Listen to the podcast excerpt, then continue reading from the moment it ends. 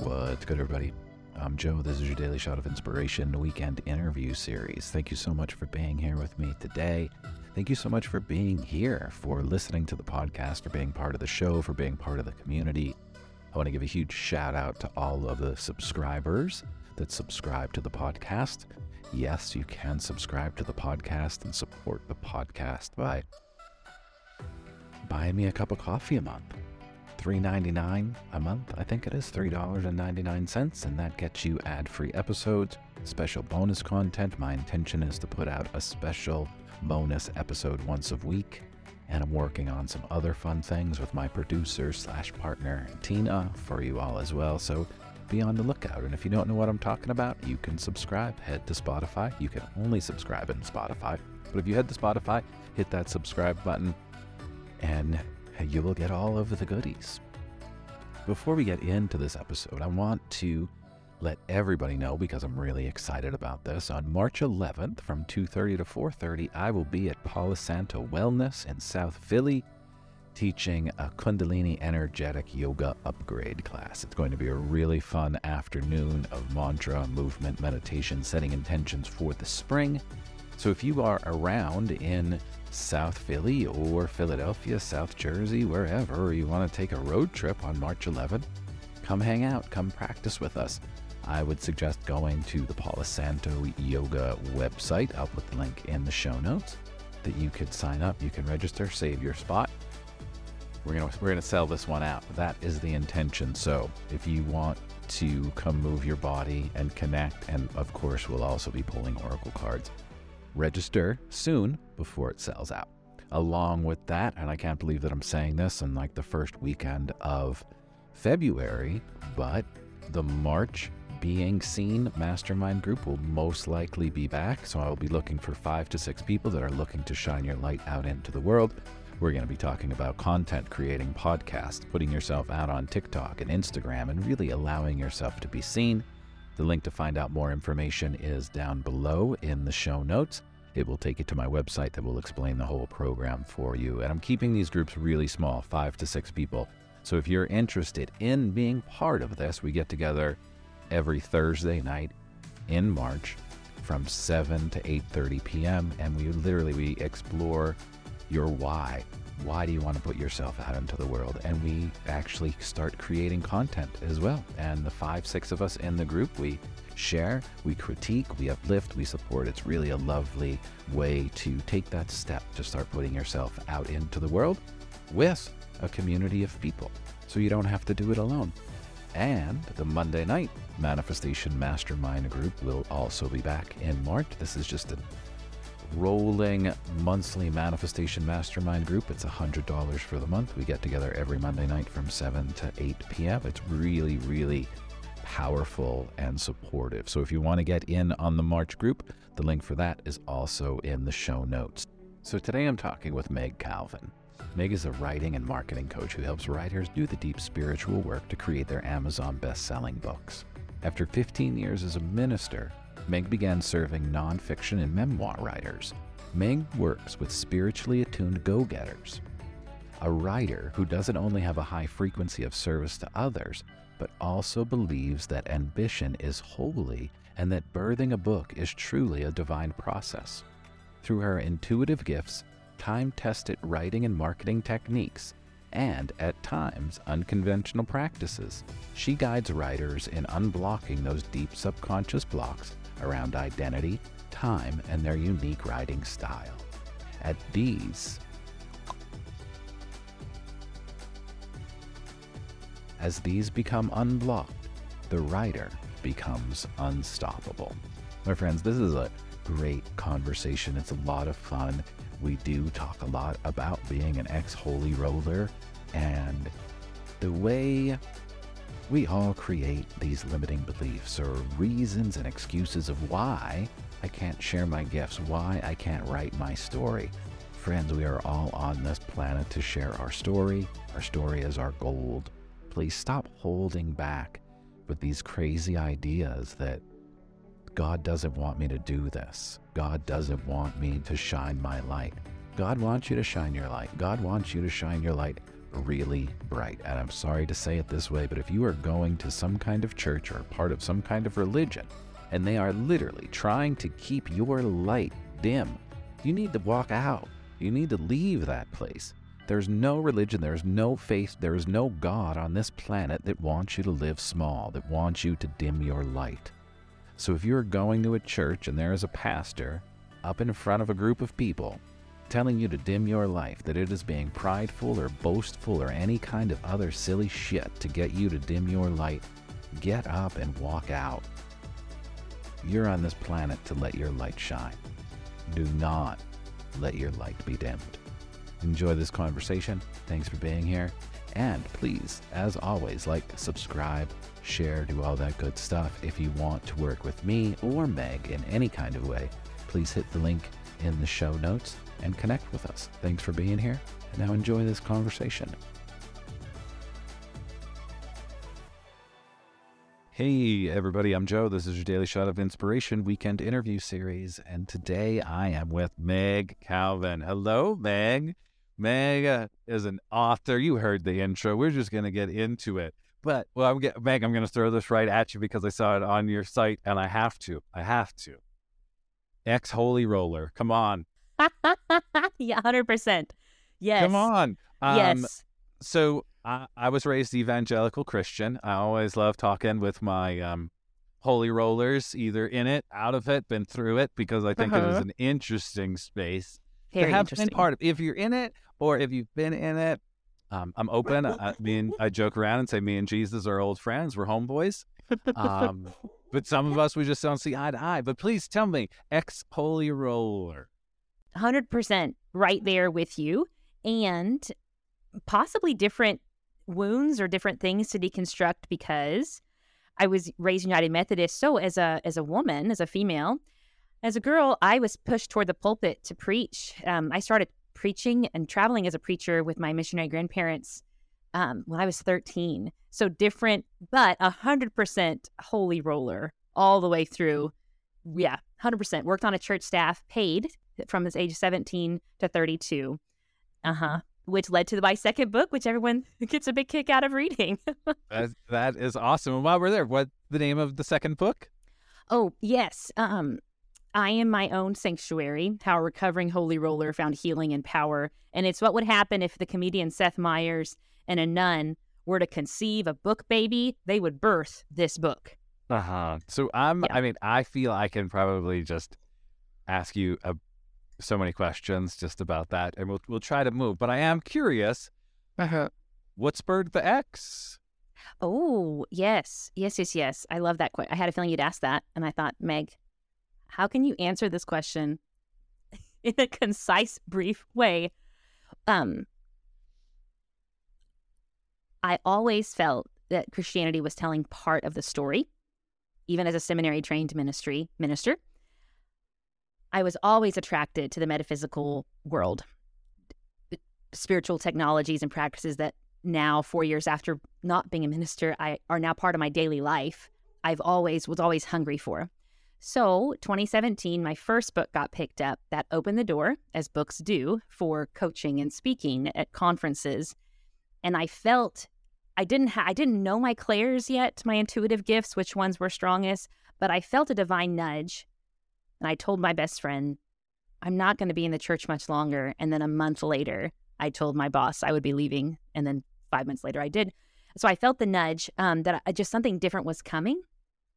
And with the second book, I can't keep this short. I'm proud of myself. I can do this.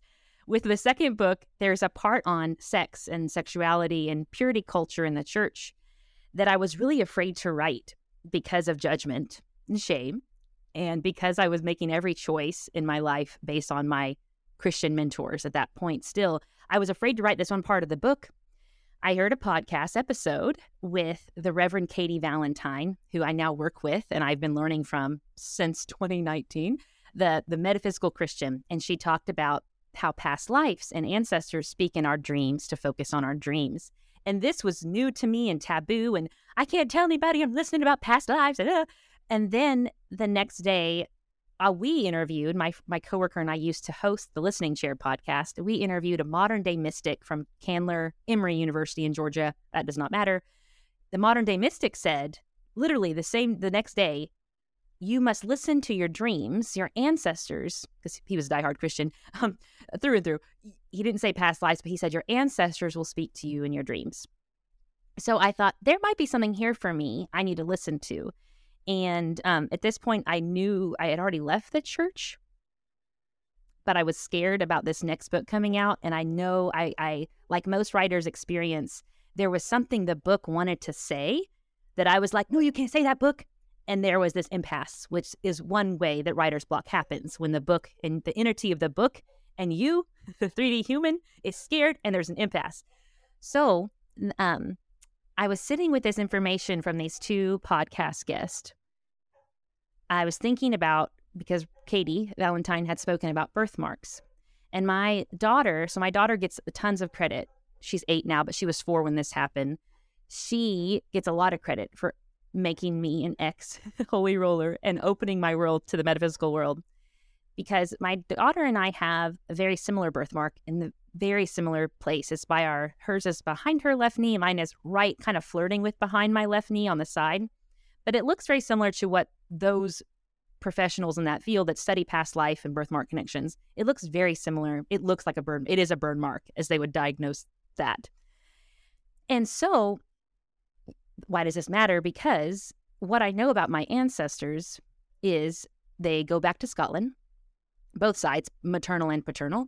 And on the maternal side, there was a McNane couple that I am their blood, I am them, they are in my blood. They were burned at the stake in the mid 1700s by Catholics for writing Protestant literature that rocked the boat. And I am theirs. And that's all that I knew at that point, four years ago. So back to this moment. I heard these two podcasters talk about dreams, telling me, listen to your dreams. That night, we go to bed, we wake up, and my four year old daughter, and this matters for dream interpretation, she was not afraid. But she came walking down the hall and she's rubbing her eyes because she's cute and perfect. She's rubbing her eyes and she says, Mom, I had the weirdest dream.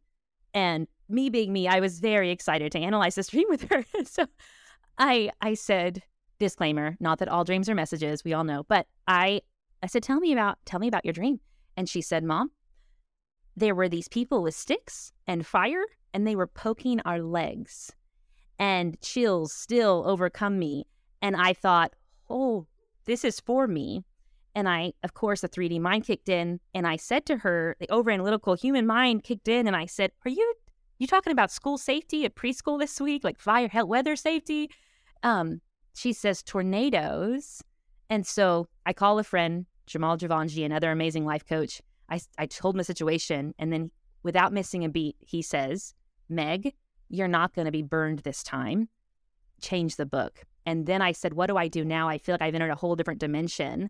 And he says, You have. And now surrender to it and say you're open. And that opened the floodgates to um, healing lots of things through the metaphysical spiritual world. That was very long, but that's it. That's no, why I'm an ex. no, that's beautiful. That's beautiful. I I always struggled with the idea of there's so much that makes sense, and then there's so uh-huh. much that doesn't make sense. And I just never connected with this fear, like the fear based reality of it. Hmm. and kind of like looking at this magical metaphysical side of it as evil or bad. And I would like in my little kid brain would be like, if he did miracles, why can't I do miracles? Uh-huh, right? Uh-huh, uh-huh. And like really seeing that, that the whole feeling of you know we're created in the image and likeness of God. Why are we not allowed to be godlike? Uh-huh. Right? Like, why am I being told I'm a sinner, not godlike? Uh-huh. Like I all like I just had that that that disconnect the whole time. I would poke poke at my parents, and my parents are lovely. They're you know still in it, love the church. My mom um, became went to uh, Bible school when I want to say when she was seventy four. Amazing. And and I I want to say somebody I, I, was two years, you know, but my mom, you know, she's got her little card that, that she is, you know, if she wants to be a pastor, you know, she and that's great. Uh-huh. Um, but I also feel that there is a bunch of it that's just like I look at it and I never want to pick on anything, but I do look at it and be like, what the heck are y'all doing? Uh-huh. yes, yes, it's so it's so true. There's so many parts in the Bible that bring up numerology and astrology and oils and stones and Jesus catalyzing the disciples to go and go and do likewise. You'll do more than I ever did. And yes, 100%. And it feels so, I, I feel this might not be needed on your show based on what I've, I've experienced your show already and who I think your audience is. Um, this might not need to be said, but I, I come to believe all of our souls have different curriculum that I even believe we've agreed to in a sense before we even incarnated in this reincarnation. And so the super conservative right wing evangelical Southern Baptist preacher, what it, the story he's preaching, he's choosing to believe it. And in some odd way, it's serving him. And that is his soul curriculum. And I give him space and the gift of his experience. And, um, and I also, like you, I have to chuckle sometimes as well. yeah, you just gotta you gotta you know take it back. I'm I'm a child of the '80s, uh-huh. '90s, and. Uh, and, and I promise everybody listen, we are gonna we are gonna talk about actual writing and all of this stuff. Um, this is all connected though. So it right. is. It, Go it on. Is it's all, all integrated. The the this one night, um, at at church. I don't remember how old I was, but there was a group of people coming in to talk about backward masking, which is when you play a record.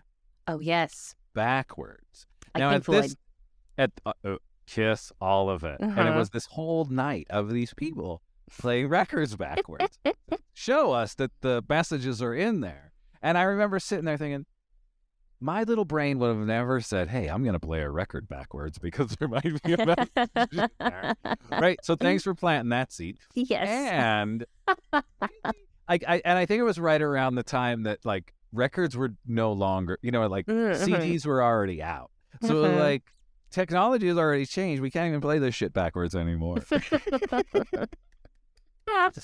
uh, but We'll, I promise we'll we'll we'll jump off. But I do love, and I, I hope everybody does pick this up because here's two of us, right? That I I feel probably have a very strong spiritual connection uh-huh. to Source, to God, That's to all of it, mm-hmm. right?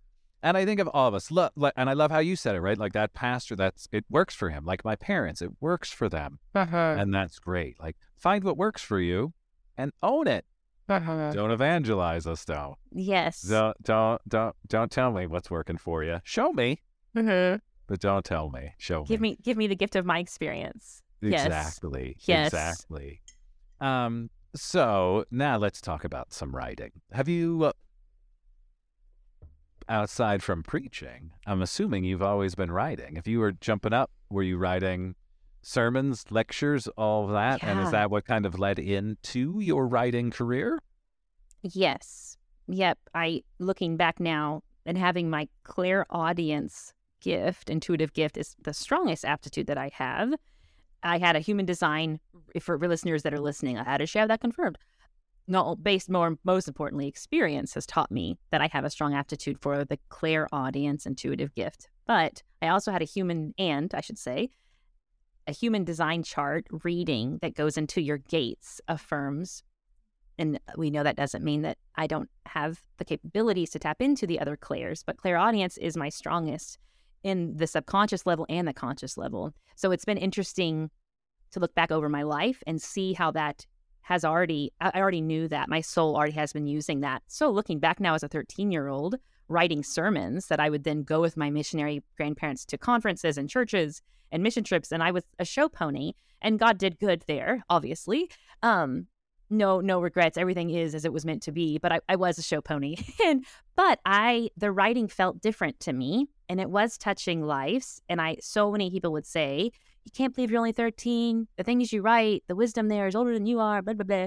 Looking back now I'm aware that I was I was I was in a sense channeling and still um so um was writing before then always loved to write chose seminary based on curriculum writing and pastoral care and studying how the brain how the brain works. And originally that was used for in 15 years of ministry building strong nonprofit volunteer teams, which I loved. And so but after the the second book got picked up, so many other holy rollers started coming up to me and saying like it was a secret. They had a book on their heart they wanted to write, but they had limit they, they felt bad about it because that would mean that they'd have to self promote it and that's sinful. And they'd have to monetize it and that's extra sinful. And then they would have to enjoy it. Like, oh gosh, can I can I have the pleasure of writing a book? That would be egotistical of me. So they were th- these highly religious people who had really healing books within them. They're never going to birth those books because of their religious indoctrinations. So that led me to serving them three That- years ago. That hurt- literally just hurt my heart. Oh, uh-huh. mine too. That idea that I have this to share, but because of these silly reasons, right? But if you have it, if it's inside of you to share, right? And um, Yeah. like you said, you know, uh, when you were a little girl writing no sermons, you didn't know that you were channeling, right? But and most likely, right, when my mom writes her stuff, she's Yeah. channeling that. Oh, 100%. Eh, yeah. Right. And again, it's just like the the lingo, Uh-huh. um, the the words that we use. But if if we, God, I just want us all to be like, take take, get that whole idea of the evilness Yes. out and Mhm. let that our heart be open, right? Uh-huh. But how do you work with someone that has that that limiting belief? Uh-huh. Yes. Similar to you, I am a trusted guide from the trenches, so I've been there. and so every limiting belief that my clients have, um, whether it is I'll lose my authority if I'm too beautiful as a woman, Mm-hmm. um, so I can't coach both genders, or I can't write up my target market can't be both genders because um, I'm a woman. Those kind of beliefs, um, or it would be wrong of me shadow work. It would be wrong of me to want it to get to bestseller on Amazon. So I've I've been there where where they are, and I think um, self trust which also in some Christian circles or some of my clients come from, even that is a limiting belief of I I can't trust myself. I can't trust myself to get have too big of an audience. I can't trust myself um, to post something that could be considered narcissistic. And so we shadow work comes in a lot, a lot. And this idea that what if people think I want attention? Oh God, what if my pastor think what if my Sundays what if my small group teacher thinks I want attention? So we sit with that and we go to the bottom of it of shadow work realizing you I do want attention. And isn't it good for the collective consciousness? Isn't it good for the individuals? Isn't it good for the readers for you to get attention? Because what what do we the best marketing isn't about us. It's about our it's our tar, it's about our target market. So the best the best marketing isn't narcissistic at all. It is all about the ROI for your ideal reader. And so then when you take it from that point, oh, my message is is your message one of hope and healing and positivity? Well, well, yeah, yeah, yeah, it is. So don't don't we want attention on that? Well, yeah, yeah, we can.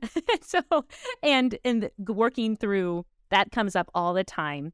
I don't want to be a slimy salesman. I can't, I can't because I train organic social media marketing and email marketing, promo team, and pre-launch mar- all the fun stuff to get it to be- get your book to bestseller. I don't want people to think I'm a slimy car salesman. It's like, well, are you a slimy? Are you? are you?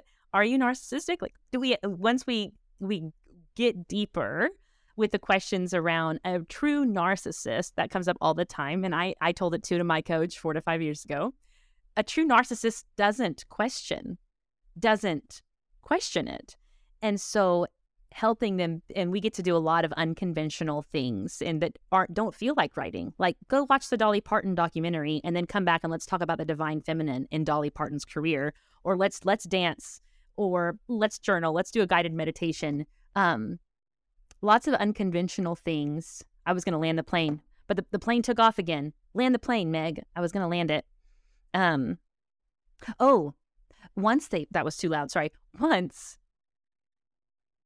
there is confidence built in the author around self trust, they know that if I'm about to do a post on my book, because they learn 12 to 16 post types, if I'm about to do a post, I'm eh, as one that's striving to be aligned every day, I can check in and know, hold up, what's my motive behind this post? What's my energy? Is it vengeful? Is it, what it oh I want I want shadow work. I want attention. Oh, what do I want attention for? How my book can help others. Well, darn it, post that sucker and get attention. so they can trust themselves to know their motives and move accordingly. So that's a little, a, a part of the answer. Yeah. Yeah. Hard, hard work, good work, Uh-huh. right? Uh-huh. Um, but all, all of this work is hard and it's Yes. going to stretch us and probably Uh-huh. make us feel uncomfortable. That's where the change is. Yeah. right? We got to be in that space of being vulnerable enough to be uncomfortable Uh-huh. to change and Yes. to to look at. I've been I- exploring this idea of like love languages. What- Yeah. What's your soul language? What does what? How can we feed our soul? Uh-huh. And when we figure out the things that our soul needs, one of them for me is being seen. Uh-huh. part of why I do what I do. It took me I a long you. time to realize it. But once Mhm. I realized it and start owning it, right? Not just like I have a podcast and I, I make these TikTok or Instagram videos, but being like, no, this is part of what I do Uh-huh. because it actually feeds my soul. In owning that, it's changed everything Uh-huh. because it changed my perspective on the way I'm looking at it, the way I'm working with things. So it's like if we can figure out the way to find out, you know, what what kind of food does our soul want to be fed, and then do those things, Uh-huh. Amazing things happen. Because then it's like we can get rid of that whole like because we're not on this planet to suffer. We're not on this planet to to to to to be in a space of scarcity. We live in a Uh-huh. land of abundance. So we can be like, this is what my soul. This is literally what feeds my soul. And when I'm, my soul is fed, I get to feed Yes. the other souls. Yes. But it's like we go looking all over the place to figure out. And again, like I said, like it's just recently that I'm like, Uh-huh. oh right, this is this is how my soul likes to be fed. But we got to uncover and do that shadow work. And in Uh. that, when someone says, "Oh, I want to be seen," when Uh-huh. people uh, say that to me, I'm like, yeah, yeah, yeah. Now we're got, now we know where we're going, right? Because Mhm, we uh-huh. know that now we can do these little things. And I said this a couple of weeks ago, talking to somebody. Uh, as I realized this, I looked back at my life and the different jobs that I had, and I waited tables once, and I loved it, loved it, without realizing why. But I loved it because every table saw me, right? Uh-huh. Like I was Yeah. like I was performing. Every table I went to, I was being a performer. And of course they saw me, but I didn't realize that that's why I was enjoying it. So Uh-huh. it's like finding those things, just those little things that that could then kind of push us. And then all of a sudden it's like, wow, that was pretty silly for me to think that. Uh-huh. Like I was literally holding holding my myself back. Um May I ask, was there a time in younger life when it it wasn't safe to want to be seen or to be seen? Were you ever told, like I was, that you were too much, that you needed to quiet down? Uh, I i- in with my work that I've recently been doing, I don't think I was ever told to calm down. I think I just kind of picked it up because, Mhm. and I feel like I've been talking about this a lot on the on the shows, but it's been recent, right? It's been in my yeah, it's been it's been top of mind. But my mom sent me a bunch of pictures of myself when I was a little kid, being silly, dancing with my mom to the Thriller dance. Um, a picture of me before a fifth grade dance, dressed in a uh, in a Miami Vice white suit, and it brought back these memories of this little kid that liked to have fun, that liked to dance, that liked to sing. Uh-huh. But as I grew up, uh, and I think I just did it to my, I don't recall anybody saying anything, but it was kind of like I went, not I want to sing and dance, but I'm gonna, I'm gonna be seen on a football field. Like it's safe to be seen in this because I'm a boy, right? Uh-huh. And I think that was just something that just from the world around me that Uh-huh. I got to like that 12, 13 year old. Like the fifth grade dance was awesome. But by seventh grade, right, then we're all like changing, So paranoid. The the boy the boy girl dances. The boys are on one side of the room, the girls are Uh-huh. on the other side of the room. Right? That fifth grade dance, nobody cared yet. We didn't know. We were still Uh-huh. young and having fun. But then it's like we get to seventh grade, and I felt like that is when that like I kind of got it in. Uh-huh. Because Uh-huh. now I'm like, what am I fitting in? What are they saying? What are they thinking? What are they doing? So that that little kid that enjoyed being silly and dancing and singing he he went to sleep and Uh-huh. in this safe space, right? It was safe to Uh-huh. be seen on the football field, so that that came out.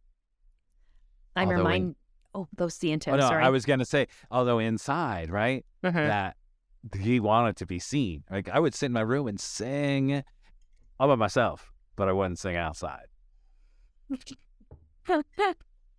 I'm reminded as you're sharing some of the deep work that I got to do myself and now guide my clients through is built on the Carl Jung quote Until we make the subconscious conscious, you probably know this one, it will rule it will rule our lives and we call it fate. So the magic that happens, and I always say my clients birth books, and more importantly, they birth breakthroughs. We there is always some subconscious story running about their identity. And for and for me, speaking from my experience, it was it it was not I I it was not safe for me to be my full self. It was not safe for to me from for me to trust my desires. And so I know that's a lot, but I won't open those can of worms. But subconsciously what that led to was me playing very small and me not being loud and expressive, me like you, um, not enjoying the pleasure of wanting to be seen and then creating opportunities to be seen. And uh, that we call that Christian piety. So it worked well for me. I was really impressive to a lot of people. But I got to get clear on there's this subconscious story running inside of me that that has kept me safe, kept me alive in my relational systems until now. And it was the best I knew how to do as a child and teenager to survive in the setting I was in. But that was then, this is now, that I am safe to be fully seen. I am safe to want all the attention because I was I was designed and made to inspire and to catalyze and entertain, period. And I am safe to trust my desires. I'm safe to turn on, open the door for the divine feminine to come in and, and woo me, to nurture me, to inspire me, to hold me, and trust the desires that is that divine feminine, pleasures of all kind. And that's been a really neat space to work in with a lot of clients, regardless of anatomy, retapping into the divine feminine. And Oh. so, um, for one one client in particular, was a retired military guy and community organizer and a more conservative leaning Christian pastor. And um,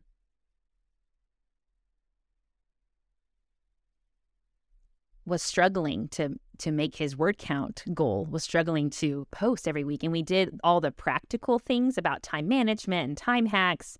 And so we were sitting with it and um i want to keep this short um, so i'm pausing to edit my thoughts. What ended up working best for him without sharing too much of that journey was um, loving and nurturing himself in the week. It had kept him alive to be not an integrated person with knowing when to let the divine feminine lead in his life, when to let the divine masculine lead, but he was 100% divine masculine all the time. And so, um, what we got to do that started really working well for him for writer's block and making time for what he wanted to do and not just being a people pleaser, as it looks really good on pastors when they are that, and he was that. But he started playing flute again 15 minutes a day. And so that was one of the things that we celebrated every week on our Zoom call was did you play flute? How many times do you play flute? Because for for him and for I think everybody, music is very much in the divine feminine. To play it, not all of it, of course, but to feel it, to make it, he would receive that divine nurturing love and pleasure and nurturing for himself. And that, of course, tapped into the sacral chakra, which we know holds creativity and sexuality. Um, same place, and which a lot of Christians are like, "Oh God," ah, but it's same same energy, same energy.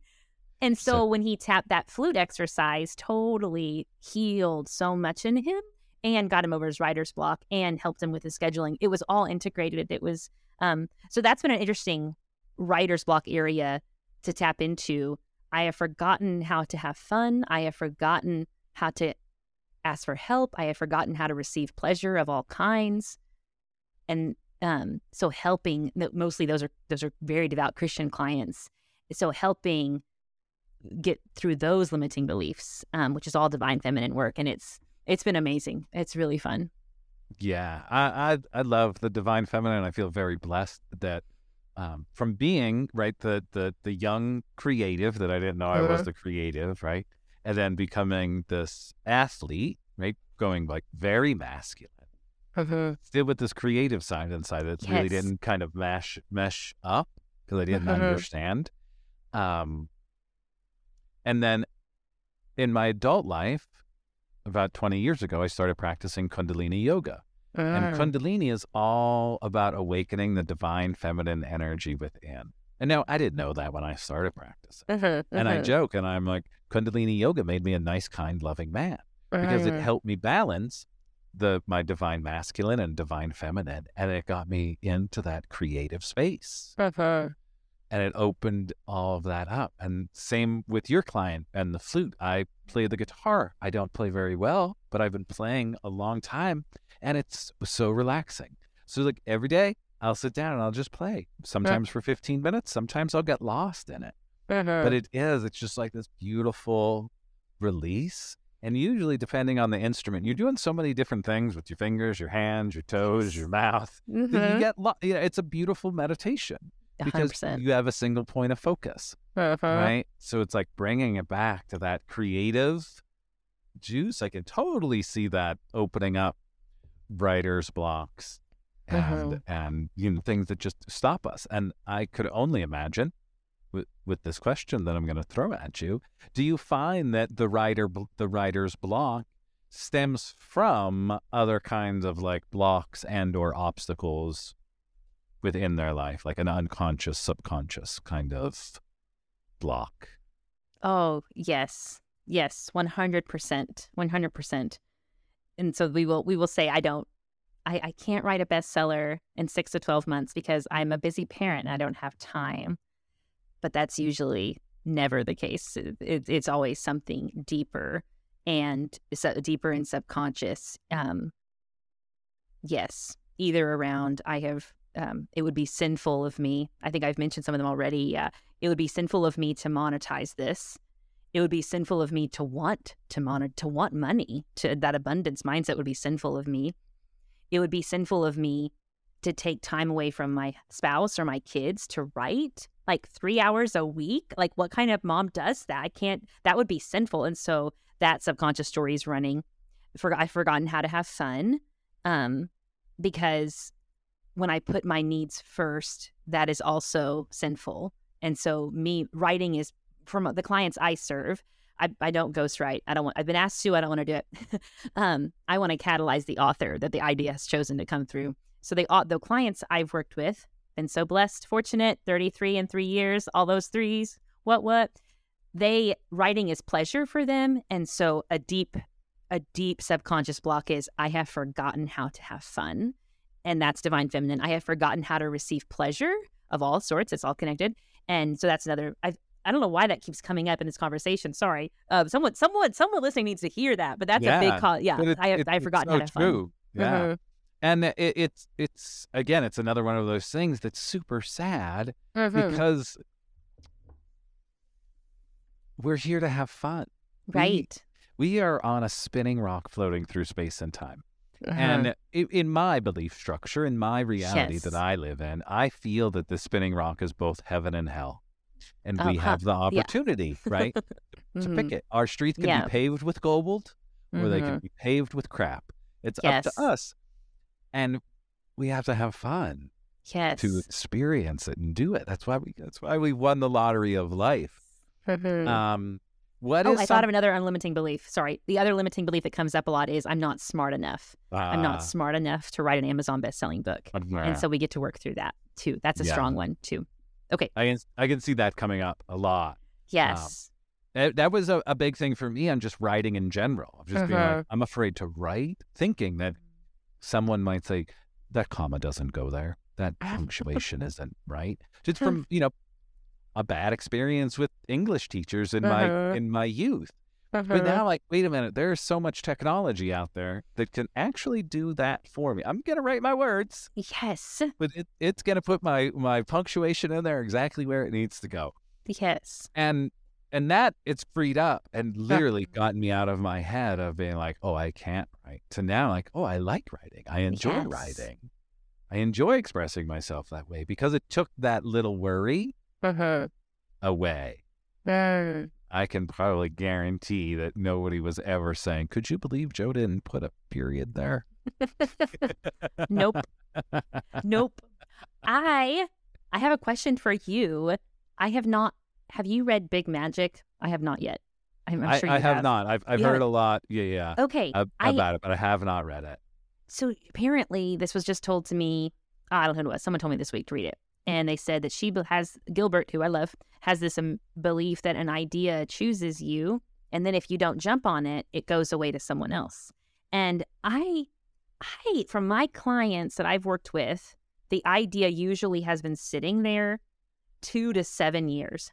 And it's just been sitting there. And then the more they trust it, and the more the idea feels safe, seen, and heard and loved, it gets louder and louder. But it doesn't it doesn't leave and so maybe may, um, i won't get into that um, but do you do you what are your thoughts on that that the idea if you don't act it leaves So I, are you familiar with Joe Dispenza?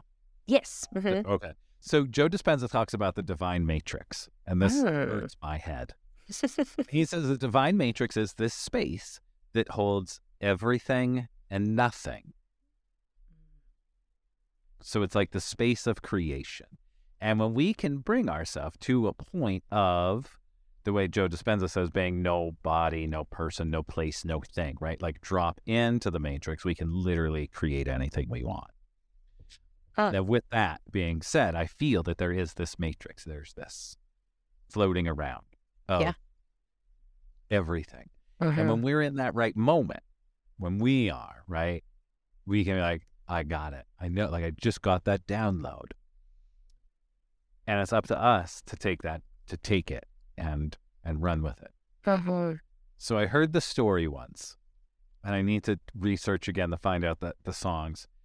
But at one point, Michael Jackson woke up in the middle of the night and woke up his manager or bodyguard or whoever and was like, We got to get to the recording studio right now. And he's like, Michael, it's three in the morning. Go back to bed. We'll go first thing.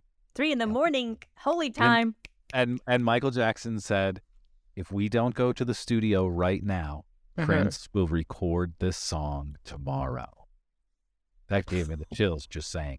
just got chills So it's like, and I thought that was so interesting because it's like Michael Jackson, completely different level of person, right? Uh, uh-huh. Completely different level, you know, Uh-huh.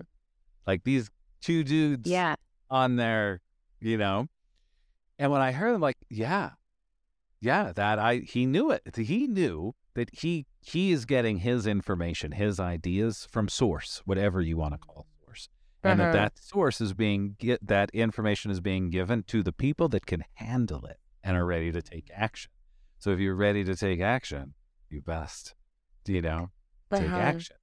And I'll I'll try to to, to find that that video that I saw because I think they say the name of the song that he ended up writing that night.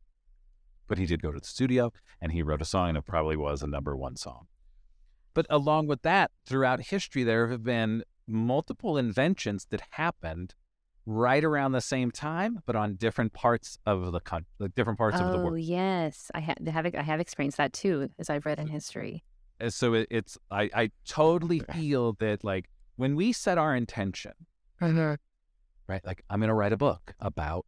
I Mhm. am gonna write a book about the soul, whatever, right? Our soul. Some I, like, I know it's there. Like I just gotta yes figure out how to how to actually say it. Uh-huh. it makes sense.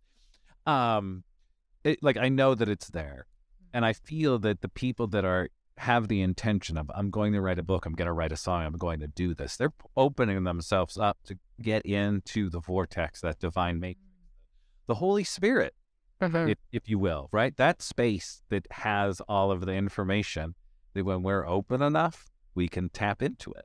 Uh-huh. Um, but it's like, how many times do you think you had a great idea in the middle of the night Uh-huh. or during a shower or cooking and you're like, I'll write it down. And he never wrote it down Uh-huh. and that idea completely left. Yes. Yes, that's a yes. And I would add to that an, uh, one of the book that I always recommend to my clients is Happy Pocket Full of Money.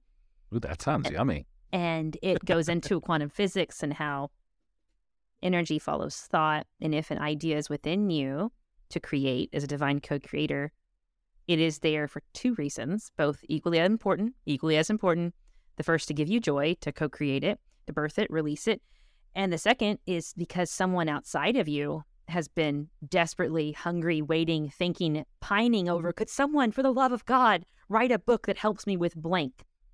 And they're waiting for someone with your exact experience, scars, style, idea, curation of pages, format, template. They want your exact, they're waiting on your exact book. And that's why the idea is in. And we see that in scripture too. Uh, First John 1.10, Jesus is praying to the Father, thanking God for their oneness and praying that others. So there's this, there's this, we're all connected as well.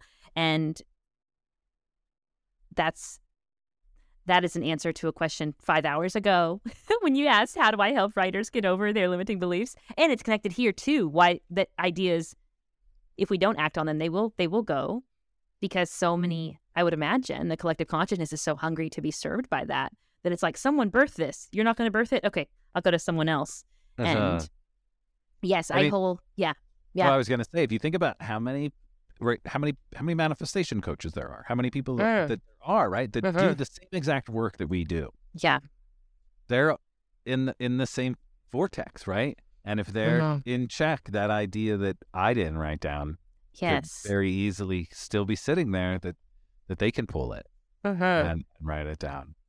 And I I'm literally saying all of that for me because literally two days ago I was laying on my couch and it was like a rush of ideas were flowing. And I may have wrote down three yes. today. literally this morning. and I'm like, what did I read? But I was one of those like it was Sunday. Uh-huh. It may have been a little rainy or cold. I'm like, I'm just gonna take a little nap. Uh-huh. on my couch. But it was just this, and I'm like, I'll remember this. This is so good. I'll remember. I'll remember. And I'm, I'm pretty sure I remembered two or three of them. Yes. So will some of those make it into your first book? Or is this your first book? I'm so sorry. I did cyberstalk you, but I could be oh, wrong. Oh no, no, no. There's no book yet. Yeah. Okay, the- my- that's what I my thought. First book. Oh no, this was just random ideas about. okay, things random ideas. Got it. that I'm doing, things that I'm creating. The book I'm kind of just sitting. There's a couple different books that are floating around in my head and sitcoms usually- and movies. there usually is. There usually is. And from my experience with authors and myself, they usually want to come out, they have a birth order, the predetermined birth order, and they want to come out in that order. And so it happens all the time. We will be we'll be pre-launch marketing a book to drop on Amazon and we'll have a week left to make any changes before it's uploaded. And the author will say, I'm thinking about what I think this needs this and this and this. And we'll meditate, we'll get clear, we'll get in tune with the book, and I'll ask the question Is this by chance your second book that's ready to, that's crowning? now that you've pushed out the first and it's ready. Oh, yeah, yeah, it's definitely that. Okay, let's start a book number two Google folder. And we're gonna we're gonna start this next book and let's just let book number one be what it is. And knowing that you'll evolve, everything healthy evolves, everything healthy grows.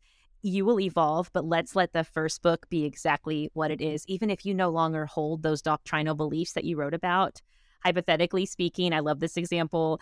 Let's imagine chuckling because I'm not it's not it's not hypothetical, but we'll say it's hypothetical. Let's imagine there was a famous Christian female mom blogger and New York Times bestseller that made her life, made so much money, built her brand on I'm a woman in a straight marriage, conservative Christian. And that's her target audience. And hypothetically, what if she leaves the church, becomes, a, um, not becomes, that came out wrong, so sorry, realizes she's a lesbian, falls in love, gets married to a woman, and now writes about this new way of being. Does that mean all of her New York Times bestsellers before that moment are worthless and shouldn't exist because she's not that anymore? No, not at all. They served people and they're still serving people. Like we, these books choose us. We re- we raise them like children. We birth them, we raise them, we release them to be, and we surrender the outcome and we let them serve who they're going to serve. One of my best examples to give is Jay Z, of course.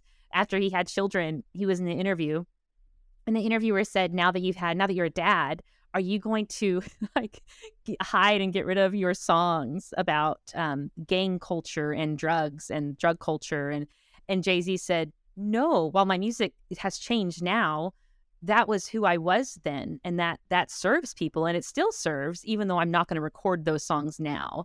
And and so I think that's really vital for authors and hopeful authors to keep in mind that everything healthy evolves. Their ideal reader could change, their genre could change, their creative process it could even change. Book by book it could be different. So let's just focus on this book and let it be okay if every six months you might change your Instagram bio based on your target audience. right, right. That that that's a beautiful evolution, though, Mhm. is as well to to to allow ourselves the space to change, right? So that that freedom. And it's interesting. Same thing with with photography. I look at pictures that I took 15, 20 years ago, and first I'll say, "Oh my god, I was so bad." and I'd be like, I can't believe I shot or I edited that Mhm. way or I did, you know, like the style, everything has changed. Uh-huh. And that's good, right? That shows my evolution, my progress. yeah. And I would think that's what, what we want. We want to Mhm. be growing and blooming and who knows what we're going to change into. Like, I can't wait to see what, what next year, you know, looks like. You know, what, what has the podcast tran- transformed into next year? Yes. and Uh-huh. just giving it it like and I think it creates the freedom within it as well Uh-huh. to let it like like a child, right? Yes. Like who knows what you're going to actually grow up into. Yes. Yes. Well- When We're going to change along the way. Mm-hmm. Yes, I know. Uh, with my second publishing company, I got introduced to that I worked with Quoir. I got introduced to lots of people in the religious deconstruction circles, and I'm not. I'm, I don't. I don't write from that place, but I have clients that do, and some friends that do. And there was one that said once she wishes that her books were written in sand because she doesn't believe half the things she wrote. And I, I see what she's saying, but at the same time, I go back to the sermon I just gave that um, the books aren't they're not us. They they choose us. We birth them we release them and it's we don't have to cling to them. They'll still even if i don't believe things that i taught in either of my books they're still serving readers and they'll continue to serve readers because that's it is the needs of readers that cosmically magically put them and put the idea inside of me. And um yeah i everything healthy grows It, Mhm. It's I, I as you were saying that I was thinking about some of the first people I worked with in manifestation. I probably wouldn't do the same Mhm. thing, Mhm. right? same. I've, I've learned new techniques. I learned new things Uh-huh. that actually help us connect quicker to our manifestations. Mm. But where I was back then is exactly what I needed because most Uh-huh. likely I needed to go through the all of the process to get the manifestation. Uh-huh. Um, like this was awesome, it was so much fun. Uh, so we're gonna pull an oracle card, and I have Okay. one last question for you that is Okay. totally from your website, and I just I just have to ask because I think it's kind of funny as well.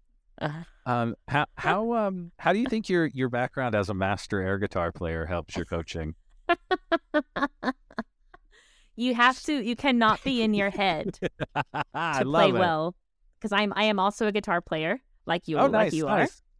And and so air guitar you know when a song's really a concert a song on the like on the wedding dance floor you know it's really good when you start doing air guitar and um to your listeners okay so it has helped me by getting me out of my head to do that Uh-huh. totally divine feminine and then a challenge or not a challenge uh, a gift for your listeners is go youtube bradley cooper jimmy fallon bradley cooper does this whole song air guitar and it it you at the end of it you start to see that he's it looks like he's holding a guitar because his form is so perfect and his fingers are right where on the neck where it should be it is it is perfection it's amazing and there's also there's also competitions around the world for air guitar did you know there this are. Yes, yes.